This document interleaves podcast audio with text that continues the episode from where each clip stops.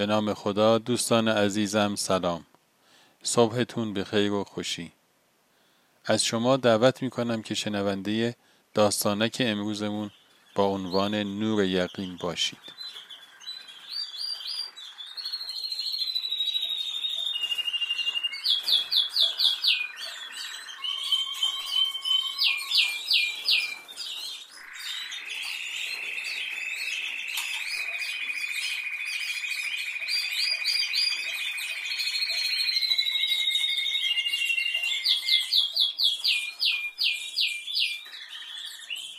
پسر جوان طالب حقیقت بود و در پی آن مسافرت ها کرده و در محضر اساتید زیادی وقت گذرانیده بود. تا اینکه به حضور حضرت امام صادق علیه السلام رسید.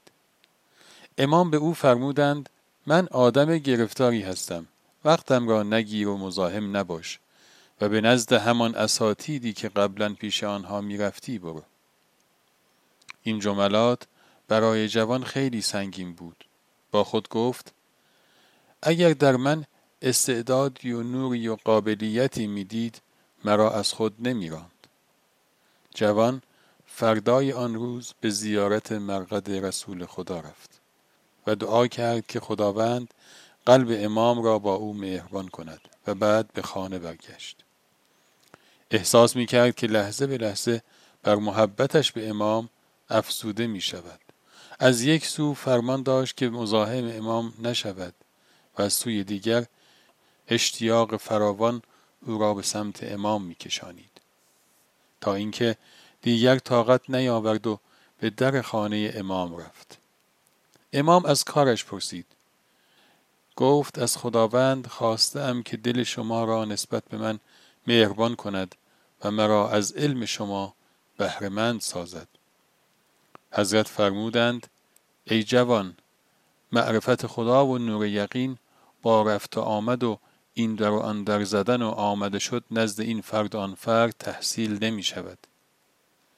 دیگری نمی تواند این نور را به تو بدهد. این علم درسی نیست.